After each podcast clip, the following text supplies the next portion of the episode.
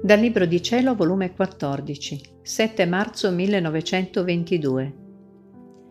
Le parole di Gesù sono piene di verità e di luce e portano con sé la sostanza e la virtù di trasmutare l'anima nella stessa verità, nella stessa luce e nello stesso bene che contengono. Stavo pensando a ciò che sta scritto e dicevo tra me, è proprio Gesù che mi parla, oppure è un gioco del nemico e della mia fantasia? E Gesù nel venire mi ha detto, Figlia mia, le mie parole sono piene di verità e di luce e portano con sé la sostanza e la virtù di trasmutare l'anima nella stessa verità, nella stessa luce e nello stesso bene che contengono, in modo che l'anima non solo conosce la verità, ma sente in sé la sostanza di operare secondo la verità che ha conosciuto.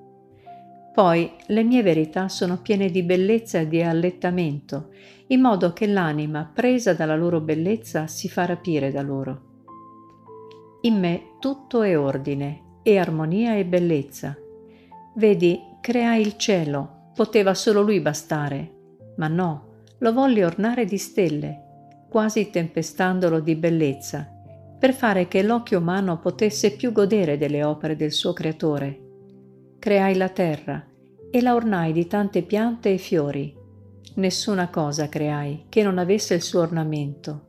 E se questo è nell'ordine delle cose create, molto più nelle mie verità, che hanno sede nella mia divinità, che mentre pare che giungono all'anima sono come raggi solari, che mentre battono e riscaldano la terra, ma mai si partono dal centro del sole, e l'anima resta tanto innamorata delle mie verità che le riesce quasi impossibile, anche a costo della vita, di non mettere in pratica la verità che ha conosciuto.